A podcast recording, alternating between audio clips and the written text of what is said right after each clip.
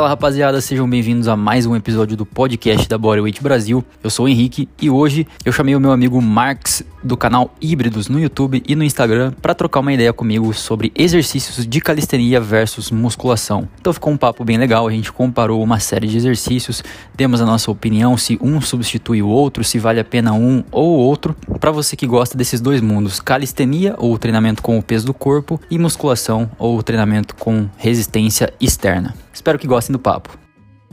Bom, Marx, se apresenta aí pra galera, só pra quem ainda não te conhece. Você já participou com o Vander aqui em um episódio do meu podcast e a gente já fez vários episódios lá no Calistalk com o Rômulo. Então, só para quem não te conhece, dá um resuminho aí de quem você é e o que, que você treina, quais são os seus objetivos. Salve galera, aqui é o Marx. Eu sou um formando em fisioterapia e eu treino calistenia e musculação há mais ou menos 10 anos. E eu tenho um canal no YouTube, no YouTube chamado Híbridos, com meu amigo Vander, meu amigo de infância, e lá a gente mostra nossos treinos. A gente faz tutoriais de treinamento híbrido. A gente mistura então musculação e calistenia. Certo. E vocês treinam em casa, né? Tem uma academia aí do Vander, se não me engano, né? Isso, a gente treina ou em casa na academia dele ou ao ar livre também, em barras, em parques. Beleza, então o intuito do episódio de hoje é, um, é para ser um pouco mais rápido aqui minha conversa com o Marx. Eu vou apresentar alguns exercícios aqui de diversos mus grupos musculares que eu pensei aqui na minha cabeça e a gente vai comparar exercícios da musculação com a sua versão específica da calistenia e vamos ver o que, que sai desse papo. A primeira comparação que eu queria discutir com você, Marx, é sobre um exercício de ombros, que é talvez o mais famoso aí da calistenia, e ver se ele substitui o exercício mais famoso de ombros na musculação. Então a gente está uhum. falando de handstand push-up da calistenia, onde você fica de cabeça para baixo, em posição de bananeira, com ou sem apoio, né? Sem, com a, o apoio da parede ou na versão freestyle, comparando com o desenvolvimento com a barra ou com halteres, desenvolvimento militar, onde você pega um peso e joga para cima da cabeça. É, a diferença dos dois movimentos é que na handstand push-up você está de cabeça para baixo, só que você trabalha ombro, porque é, você faz aí a extensão de cotovelos. E na musculação você está normal, sentado ou em pé, e você joga o peso para cima da cabeça, né? Famoso overhead. Então, a minha pergunta para você, Marcos, para começar é: handstand push-up, quando se trata de força e hipertrofia de ombros, substitui o desenvolvimento ou não? Uma coisa não tem nada a ver com a outra. Ah, eu acho sim, bem parecido. A mecânica do movimento é bem parecido. Claro que existem ativações de músculos diferentes ali numa handstand, por exemplo. Obviamente você vai precisar ativar mais o seu core, embora o overhead press você também precisa. Tem uma diferença ali, né? A questão do equilíbrio também. Mas eu acho que assim, se você for substituir o overhead press, o handstand push-up com certeza vai ser a melhor opção vai ser mais difícil a questão da habilidade, né, da técnica para você conseguir fazer do que uma overhead press. Mas, como você mesmo disse, tem a variação aí para você usar a parede para apoiar. Então, eventualmente, você vai conseguir fazer. E é muito legal também, né? Sim. Uma dúvida que eu tenho, você já faz a handstand push-up tranquilamente, né? Na parede, assim. Na parede e fora da parede também. Certo. E qual você acha que foi a melhor progressão para chegar na handstand push-up? Porque assim, parece que tem um, um, meio do caminho aí nesse exercício de ombro que a gente tem que dar meio que o próximo passo, porque a primeira coisa que a gente faz é hindu push-up ou mais especificamente a pike push-up com os pés no chão ou com os pés elevados. Mas uhum. para pike push-up, da pike push-up, quer dizer, para handstand push-up, parece que é um salto um pouco grande. Então, o que que você, o que que você usou? Quais foram as progressões que você usou para dar esse salto? Certo, certo, boa pergunta. Então, no meu caso, é, como eu faço treinamento híbrido, eu acredito que o que me ajudou muito foram exercícios de musculação também. Então, eu sempre fiz overhead press, é, isso ajudou muito, com certeza, e eu dominei muito a minha handstand. Minha handstand sempre, é, sempre foi um foco muito grande que eu dei desde que eu comecei a calistenia, pelo fato de dar para fazer em qualquer lugar e meu pai me ensinava desde adolescente assim a fazer. Então, quando você pega muito bem a técnica do exercício, da handstand, do equilíbrio, você começa a explorar, você começa a brincar, né? Tipo, uma coisa que eu fazia muito, que eu dou essa dica para as pessoas, é você não ficar só parado na handstand, você explorar, andar de ponta cabeça, né? Andar na bananeira. Isso é, existe muita força e equilíbrio, né? Existe até existe força no deltoide também para manter todo aquele tempo em isometria, né? Todo aquele tempo em contração. E é o mesmo músculo que você usa para contrair, né? É, na hora de fazer o, as reps, as push-ups. Então isso com certeza ajudou muito. E fazer musculação, overhead press, ajudou demais também. Mas, é, se eu for dar uma dica agora para uma pessoa que não tem acesso, por exemplo, à musculação e já tem uma handstand boa, uma coisa que eu estou notando bastante, pode parecer estranho até, mas o que está melhorando é, a minha, a minha handstand push-up é fazer progressões de plate. Então, a tuck plant está fazendo com que eu pegue uma força e uma estabilidade nas minhas escápulas que está que tá transferindo muito para minha handstand push-up.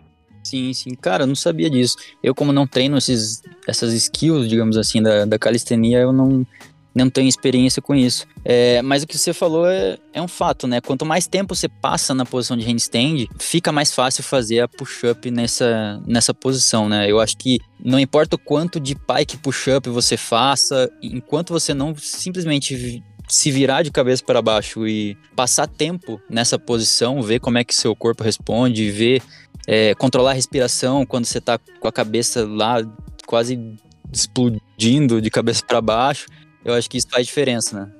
Total. Assim, eu notei muito isso. É... Por exemplo, essa questão da, da tuck plant, eu notei muito agora que eu tô voltando a fazer. Eu fiquei, tipo, praticamente um, quase um ano é, lesionado e eu não fiz a handstand push-up, porque agravava. E aí, quando eu fui voltar, eu bonitão vai querer fazer voltar da onde parou, né? Eu fui tentar já fazer handstand push-up sem, sem voltar aos poucos, assim, sem fazer nada assim antes. E aí eu notei que ela ficava muito. A técnica ficava ruim. Então eu precisei de alguma coisa para voltar a pegar força. E a tuck plant, a isometria, eu notei que tá ajudando muito. E, claro, é, o que você falou, né? De você passar o mais tempo possível no movimento, na handstand, ajuda demais. É a mesma coisa não adianta você, se você quer aumentar seu peso num squat, você não vai só chegar lá fazer quatro séries lá com, com carga, é, duas vezes por semana e vai ficar muito bom. Então o ideal seria você fazer o movimento, mesmo que com pouco peso, várias vezes para você se familiarizar muito com aquele movimento, né? Para você ficar cada vez melhor nele e aperfeiçoar ele. Exatamente.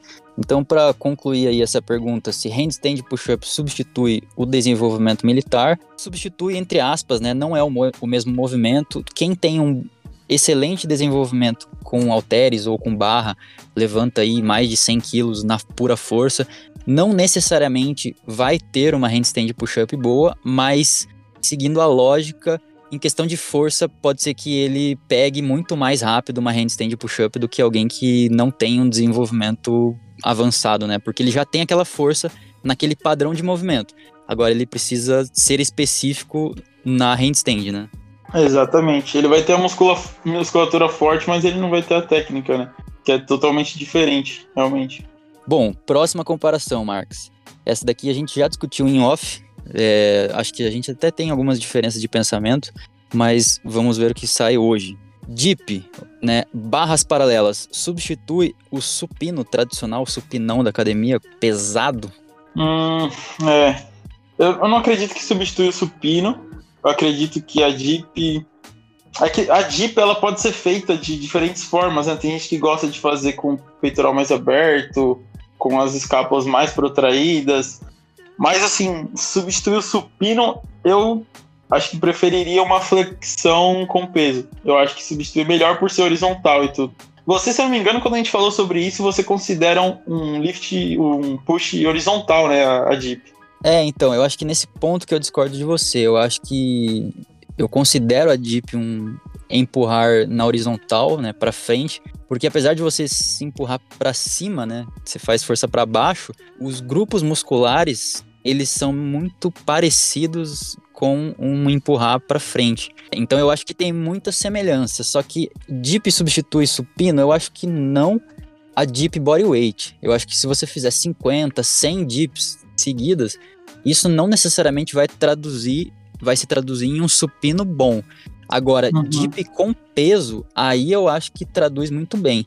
Eu vi um vídeo essa semana, é, recentemente, essa semana, do Austin Dunham, tá ligado? Sim, sim. Ele, só que assim, ele já é um cara naturalmente forte, então talvez ele seja fora da regra. Mas ele tem uma, uma Jeep é, com peso muito boa, tipo assim, oito, mais de 80 quilos, acho. Uhum. Então é um cara muito forte na Jeep com peso. Ele foi testar o supino, que ele nunca faz, inclusive a técnica dele é muito ruim se vocês forem ver o vídeo dele. E ele pegou seis, é, 6 vezes 20, 60 quilos de cada lado. Então 60, 120 Nossa. mais 20 da barra dá 140 quilos, tá ligado? Para alguém que não treina. É muito absurdo isso. Uhum. É muito absurdo, ele é muito forte mesmo. É, se você pegar o, o, um brasileiro mesmo, né? O Carlos Cesac aqui, que você já conversou com ele aqui no podcast, inclusive eu ouvi o episódio muito bom. Ele participou de um campeonato de powerlifting agora e ele, ele preparou no supino mais ou menos um mês. Ele aprendeu a técnica. Então, assim, e já fez. O lift dele foi de 116 quilos para uma pessoa de 60 e poucos quilos. É muita força. Com certeza transfere muito a DIP. Mas eu acho que ainda o, a flexão seria senhor.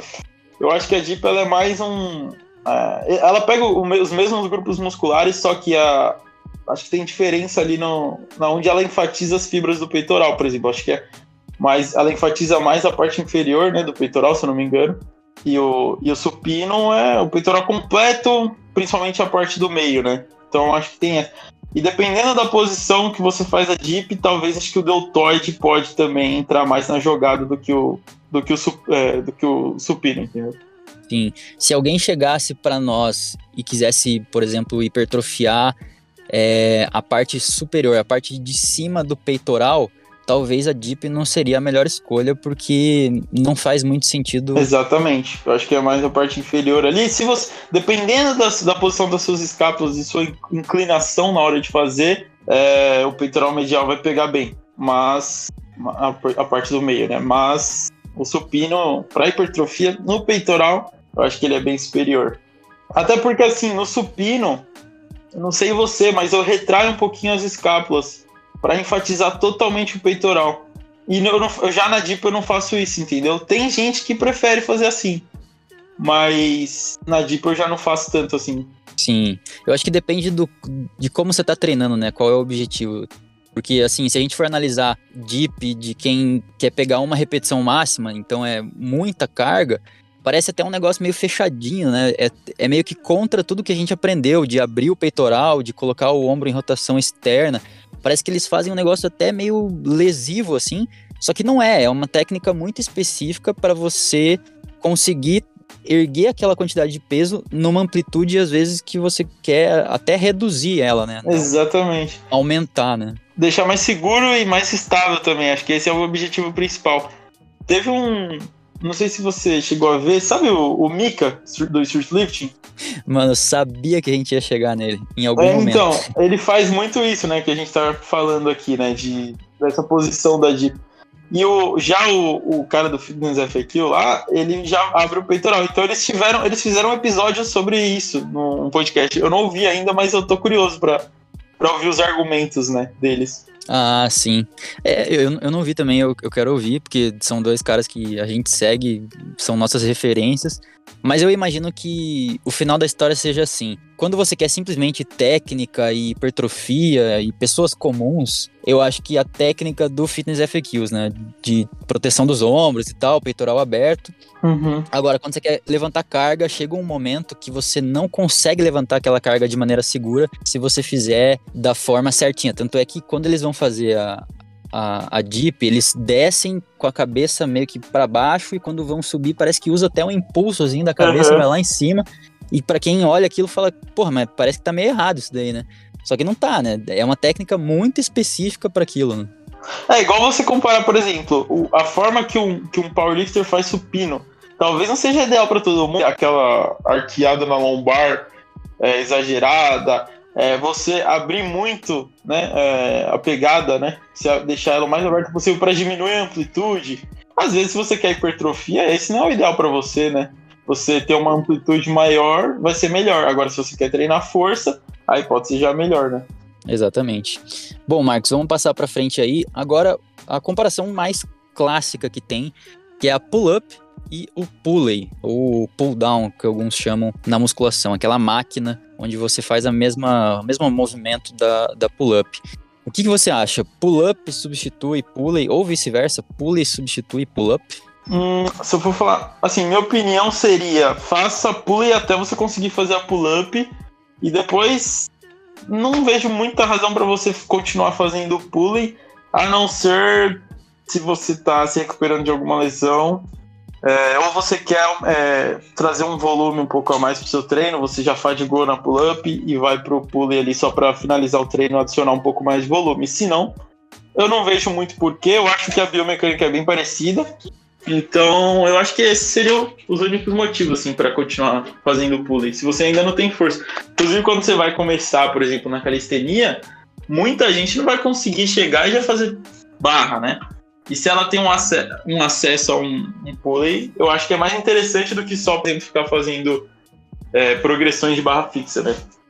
Sim, eu concordo e discordo ao mesmo tempo. Eu acho que o padrão de movimento é igual, né? Mesmo os grupos musculares, mas se a gente for analisar o movimento em si, cara, você.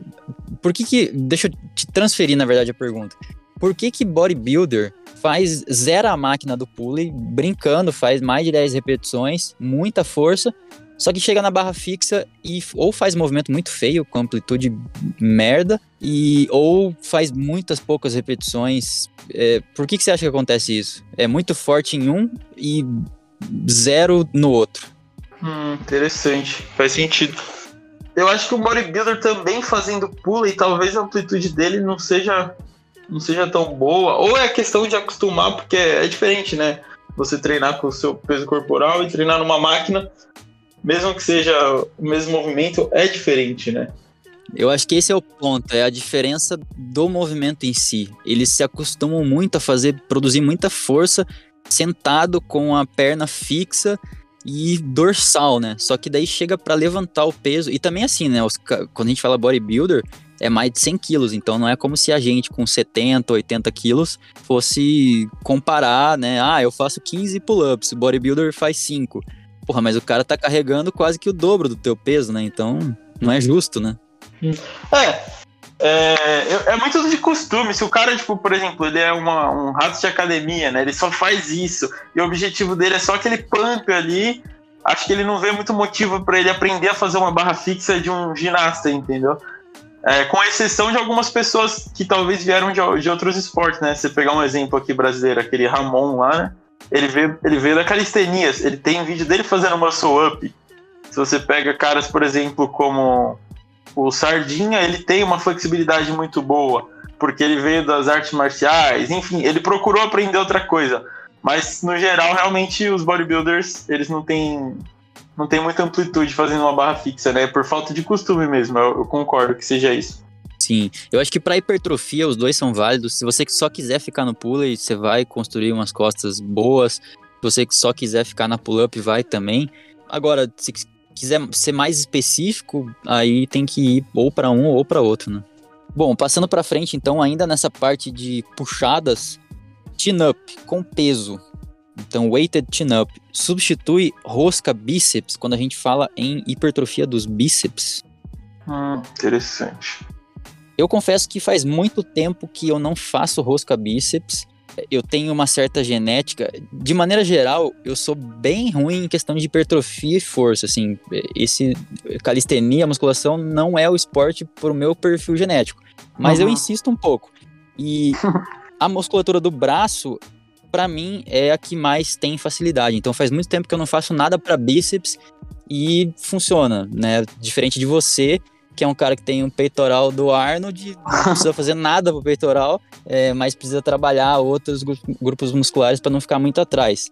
Então, para mim, a chin-up com peso, sim, substitui uma rosca bíceps quando eu penso em bíceps.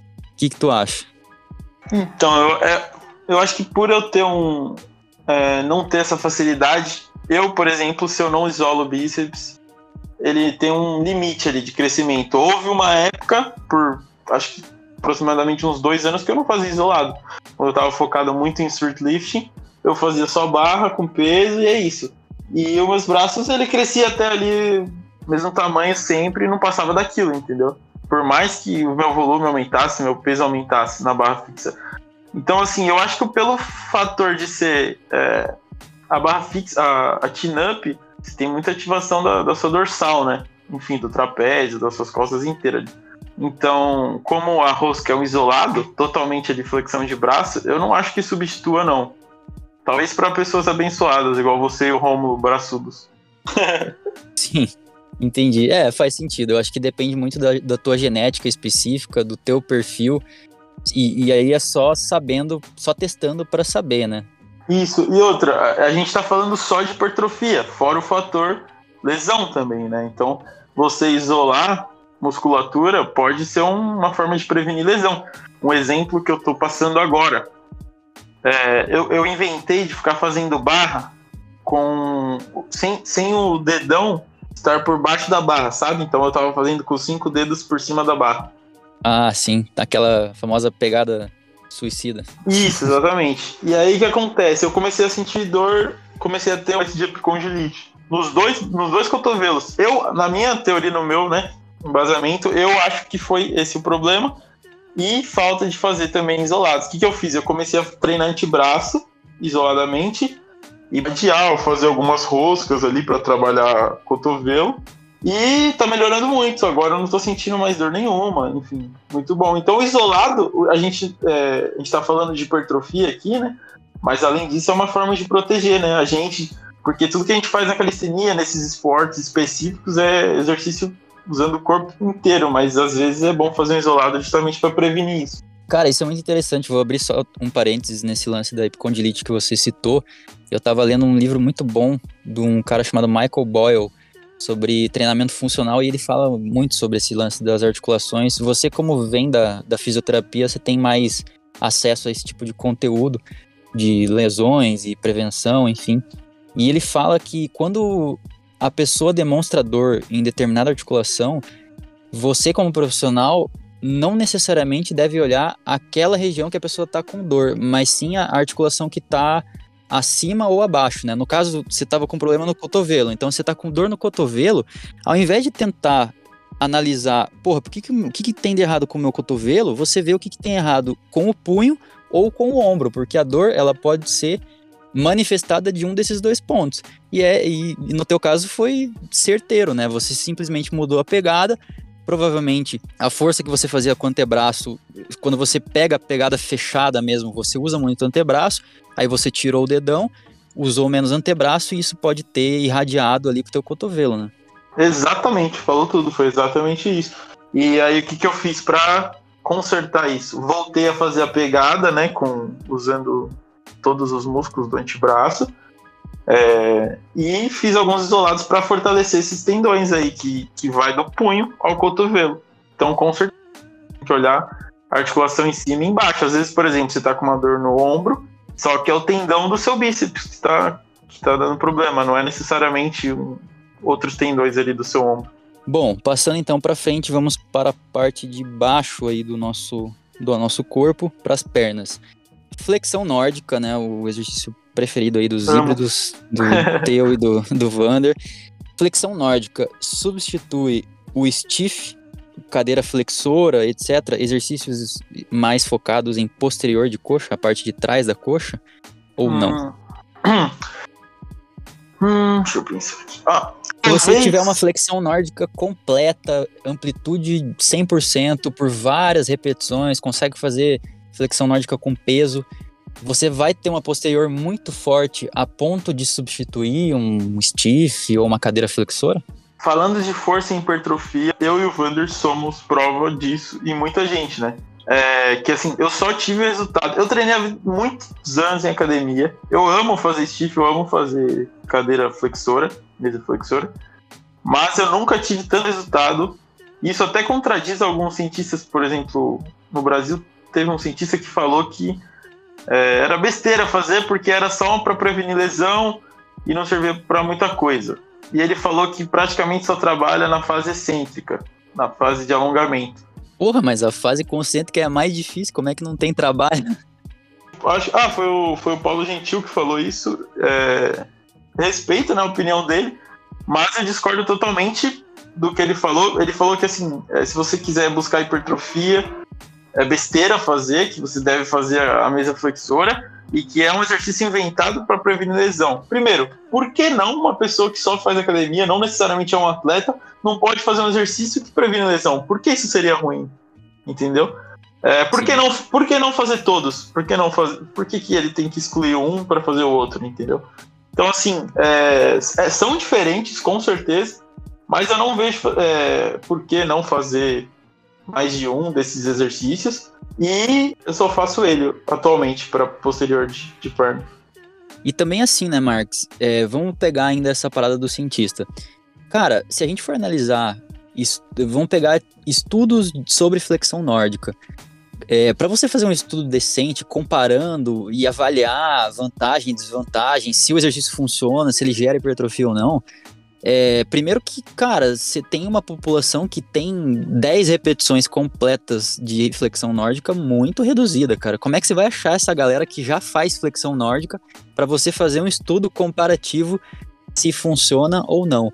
Então, provavelmente pegaram, é, não sei se tem estudo sobre isso especificamente, mas assim, caso alguém fosse produzir um estudo sobre flexão nórdica, provavelmente ia pegar pessoas que até já treinadas só que não conseguem fazer o movimento. Então teriam que é, adicionar aí o tempo de, de aprendizado desse movimento, né? Porque a força, querendo ou não, ela é uma skill, né? Ela é uma habilidade. Então ela tem várias, vários componentes neurais, não só musculares, que, que você precisa levar em consideração. Então fazer um estudo ali onde eh, talvez a pessoa só faça repetições negativas, você não conclui muita coisa, né? Sim, sim, exatamente. É, assim, não tem como você refutar uma coisa que você experimenta e dá certo. E para todo mundo que você passa exercício, ou todo mundo que você vê fazendo, é, tem um resultado maravilhoso, tanto em hipertrofia, quanto em força, quanto em prevenção de lesão. Meu, meu joelho nunca esteve tão seguro desde que comecei a fazer. É uma coisa assim, se eu for dar dicas para quem vai começar a fazer esse exercício. É, claro que se você for começar direto a fazer tentar fazer uma full ou talvez uma excêntrica ali de uma flexão nórdica, você vai sentir uma pressão na sua patela. Então, assim, uma coisa que você precisa prestar atenção no setup, né? Você arrumar o lugar que você vai fazer, deixar ele confortável. Não é para você sentir uma dor, vamos dizer assim, uma dor errada no seu joelho, uma pressão muito forte. Se você estiver sentindo é porque não tá, não tá certo ali o lugar que você está fazendo, coloca almofadas ali no joelho certinho, né? Coloca o colchonete da academia. Se precisar, coloca dois ver a altura onde você está prendendo o seu tornozelo, se está se tá legal para você, se você está conseguindo ter o movimento da articulação. Uma vez que você viu que está confortável, aí sim você vai começar a trabalhar, porque senão isso vai atrapalhar, você não vai conseguir ganhar força, né? E vai devagar, hum. né? Eu comecei fazendo o, aquele, acho que o nome do exercício é glúteo e ham raise, GH, sim. sabe? Eu chamo de extensão e flexão de quadril na posição de flexão nórdica, né? Que você só estende o teu quadril, só que não tem movimentação, o, o ângulo do joelho não muda, né? Tipo assim, você fica numa posição de, em questão de joelho e só o quadril faz como se fosse um good morning, né? Exatamente, exatamente. Então você vai manter uma isometria ali, né? Você vai descer um pouquinho o quadril é, você vai manter o joelho parado numa isometria ali, já vai sentir, né, uma... Você já vai sentir o seu posterior de coxa é, pegando, né, numa isometria. E quando você fazer o movimento do tronco, você vai sentir mais ainda. Então, é uma, ótima, é uma ótima forma de você ir pegando força. Até você conseguir fazer. Eu não tive muito resultado, eu particularmente não tive muito resultado fazendo só excêntricas de flexão norte. Então, esse exercício fazendo concêntrica e excêntrica me deu muito mais resultado. Sim, você acha que para flexão nórdica repetições parciais valem a pena? Hum, fazer, você fala fazer com menos amplitude? É, não descer tudo, não subir tudo, mas experimentar uma posição de força só para ver como que é forçar a posterior de coxa nessa posição. Acho, total. Acho sim, eu fiz bastante isso. E é, eu, não, eu não quero recomendar isso, mas uma coisa que eu vejo que funciona, funcionou bastante para mim e pro Vanner também, é não querer fazer ela perfeita. Seu quadril descer ao mesmo tempo que o seu tronco, é, logo de início, logo. Então, assim, às vezes você vai dar aquela quebrada no movimento, encostar o peito ali no chão e voltar primeiro o quadril Entendeu? É, se você vê que tá, tá saindo. Dá para fazer isso de uma forma segura, entendeu? O movimento. É a mesma coisa, seus primeiros muscle ups não vão ser perfeitos. Por que, que você vai querer que esse outro exercício? Então é isso, eu acho que. E eu só fui ter resultado depois que eu entendi isso, entendeu? Nem todo mundo vai ter essa facilidade, ainda mais pessoas altas igual você. Vai querer fazer uma perfeita logo de início. Pois é. é por fim, última comparação que, que a gente tem é de mais focado para quadríceps. Pistol squat, né, o agachamento pistol, substitui o agachamento tradicional com as duas pernas, com peso, com carga alta? Tem uma, uma movimentação diferente. Se você for. Eu, por exemplo, odeio pistol squat. é, eu, eu acho que assim, tem uma. Acho que pistol squat, me corrija se eu estiver errado, porque eu nunca parei para analisar muito. Pistol squat talvez você tenha mais uma. mais você flexiona mais seu joelho, não trabalha tanto a questão do glúteo para trás, né, o quadril para trás, é, até para manter né, o equilíbrio ali, para manter a descida em equilíbrio. Então acho que tem uma, movi uma movimentação diferente, eu não acho que substitui muito bem, não. Sim, eu acho que é um negócio muito específico, né? Eu também não acho que substitui, mas eu acho que quem tem um bom um pistol squat com peso, então alguém que consegue fazer aí umas 10 repetições com, sei lá, 32 quilos, um kettlebell de 32 quilos, é, segurando e tal, a tendência é que tenha logo de cara um agachamento livre tradicional bom, né? Tipo, consiga fazer aí com, sei lá, 30 quilos de cada lado tranquilamente. Concordo. Mas normalmente quem tem pistol squat bom já, treina, já treina ou já treinou muito agachamento, né? Ninguém. Eu acho que ninguém começa a treinar pernas logo de cara com o agachamento pistol e fica nele para sempre sem nunca ter experimentado cadeira extensora, leg press. Uhum. Eu né? te falo então, é quem? É eu te falo quem? O Van, o Van começou pelo pistol squat. Mas é porque ele realmente não tinha acesso a nada. Ele começou totalmente calistenia. E aconteceu exatamente o que você falou ele já chegou no squat, quando ele comprou um hack na casa dele, fazendo um squat, um squat bom, com barra. Então, transferiu bem, sim. Mas você acha que o Vander, ele, em questão de genética, porque você convive com ele, ele, pra força, ele é um é diferente? É que nem o, o, o Carlos, que a gente comentou do street lifting e tal, pessoas abençoadas geneticamente pra força ou não? Sim, acho que sim. Assim, é, principalmente para pull. O pull dele é muito bom e as pernas dele são muito boas. E a gente tem que lembrar que, né, é, a alavanca é menor, eles têm braços mais curtos. É, então, tem pernas mais grossas justamente também por ser mais curto. Enfim. Cara, eu vi um negócio do Vander esses dias que eu fiquei de cara, até esqueci de comentar com vocês. É, eu acho que ele tava em deload, semana retrasada, se pá. E daí ele tava fazendo simplesmente no deload, né? Uma semana off ali. Uma pull-up 10 repetições com 30 quilos. Tipo assim, é. deload, suave, uhum. né? E eu falei, caralho, mano, mas esse, esse é meu peso de, de série tradicional, tá ligado? então, ele. Eu, eu, eu, brinquei com ele também esse dia. Eu falei, você coloca deload só pra, pra ferrar o pessoal, né? Só pro pessoal ficar puto. Ele deu risada. É que tem várias formas de fazer deload, né? Tipo, às vezes você diminui muito o volume, outra vez você diminui muito o peso. Então ele, ele, não quis, ele não quis diminuir muito o peso a ele, só diminuiu o volume de repetições. Tá certo. Bom, Marcos, então era, eram esses os exercícios que eu queria saber a tua opinião, queria conversar contigo sobre exercícios de calistenia versus musculação. Eu acho que deu pra galera pegar um pouco da ideia que nenhum substitui o outro, né? Tudo depende do contexto, do que, que você quer, qual é o teu objetivo. É meio clichê, né? A gente sempre falava isso no, no Calistalk e, e é meio que uma opinião em comum que a gente sempre fala que tudo depende, né? É, não tem um certo ou errado, né? Um substitui o outro e ponto final. Tudo depende do que, que você quer, quem é você, qual é o teu nível, aonde que você treina, quais os teus equipamentos, o que, que você sabe fazer. Acho que é mais ou menos por aí, né? Exatamente, concordo. Depende muito dos seus gostos, do que você quer melhorar, né? Do que você tem mais facilidade. Exatamente. São escolhas, né? Exatamente. Bom, última pergunta então pro Marx, antes da gente indicar a música, que eu tenho certeza absoluta que ele não pensou, é, é não, sobre o Kalistalk. Marx, o Calistalk volta aí com eu, você e Romulo ou o, Cal o Calistalk já entrou para a história? Mano, pra ser sincero, eu gosto muito de fazer, cara. Eu gostei, hoje eu gostei demais dessa conversa que a gente teve. É, a gente se dá bem, tem uma dinâmica legal, o Romulo também. Eu não vejo por que a gente não fazer. É simplesmente tomar vergonha na cara e começar a gravar de novo. Meu sonho mesmo é ter um podcast ao vivo. E ao vivo que eu falo assim, é, pessoalmente. Né? Presencial. Né? Exatamente, Sim. eu acho que é muito mais legal, com certeza. E não tem nenhum de calistenia ainda, né, no Brasil. Mas é, dessa forma também é legal e por mim eu topo. Só aproveitar que o Romulo voltou com os conteúdos, a gente já marca já. Fica a ideia que nós três gostamos de fazer.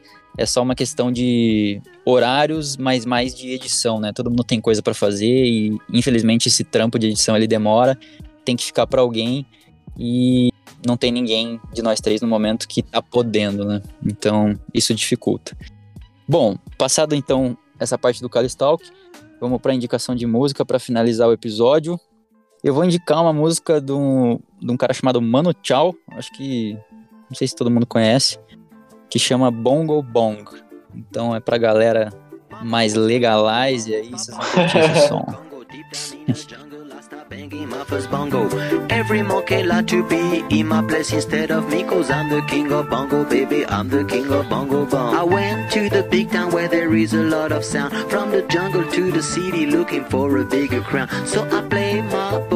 the people of big city, but they don't go crazy when I banging on my boogie. I'm the king of the of. Hear me when I come, baby. King of the bongo, king of the bongo.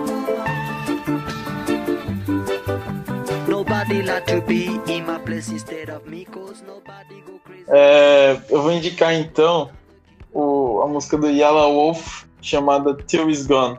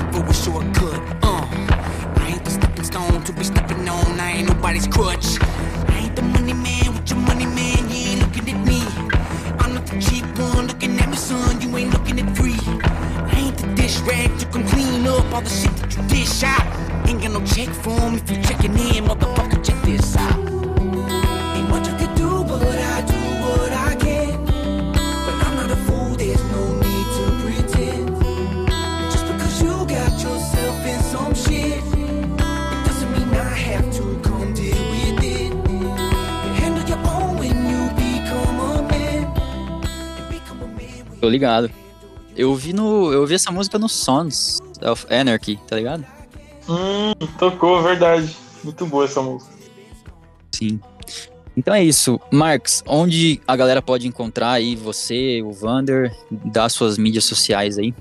Certo. A gente foca totalmente nossa energia no YouTube, galera. Então, se você quiser achar a gente lá e quiser aprender um pouco sobre o treinamento híbrido, é, a gente mistura street lifting, a gente mistura movimentos de calistenia, então tem tutorial de muscle up, front lever. Você vai achar de tudo lá, inclusive um exercício de musculação, squat, enfim. E é youtube.com/barra híbridos, bem simples. É, youtube.com/barra híbridos. Escreve aí que você vai achar. E no Instagram a gente também tá como arroba híbridos oficial. Se quiser achar, a gente vai começar a ser mais ativo lá, prometo. Eu sempre falo isso, nunca faço. Mas eu vou, eu vou começar a fazer, sim. Esse ano ainda eu vou focar no Instagram também. Porque quem quer trabalhar com isso precisa estar presente, pelo menos em duas aí, né, em mídias sociais. É isso aí. Então é isso, pessoal. Muito obrigado aí para quem ficou até o final. Não se esqueçam de usar o cupom podcast15 para comprar o meu e-book com 15% de desconto lá na Hotmart. E é isso. Aproveitem a semana. Valeu, é nóis. Valeu.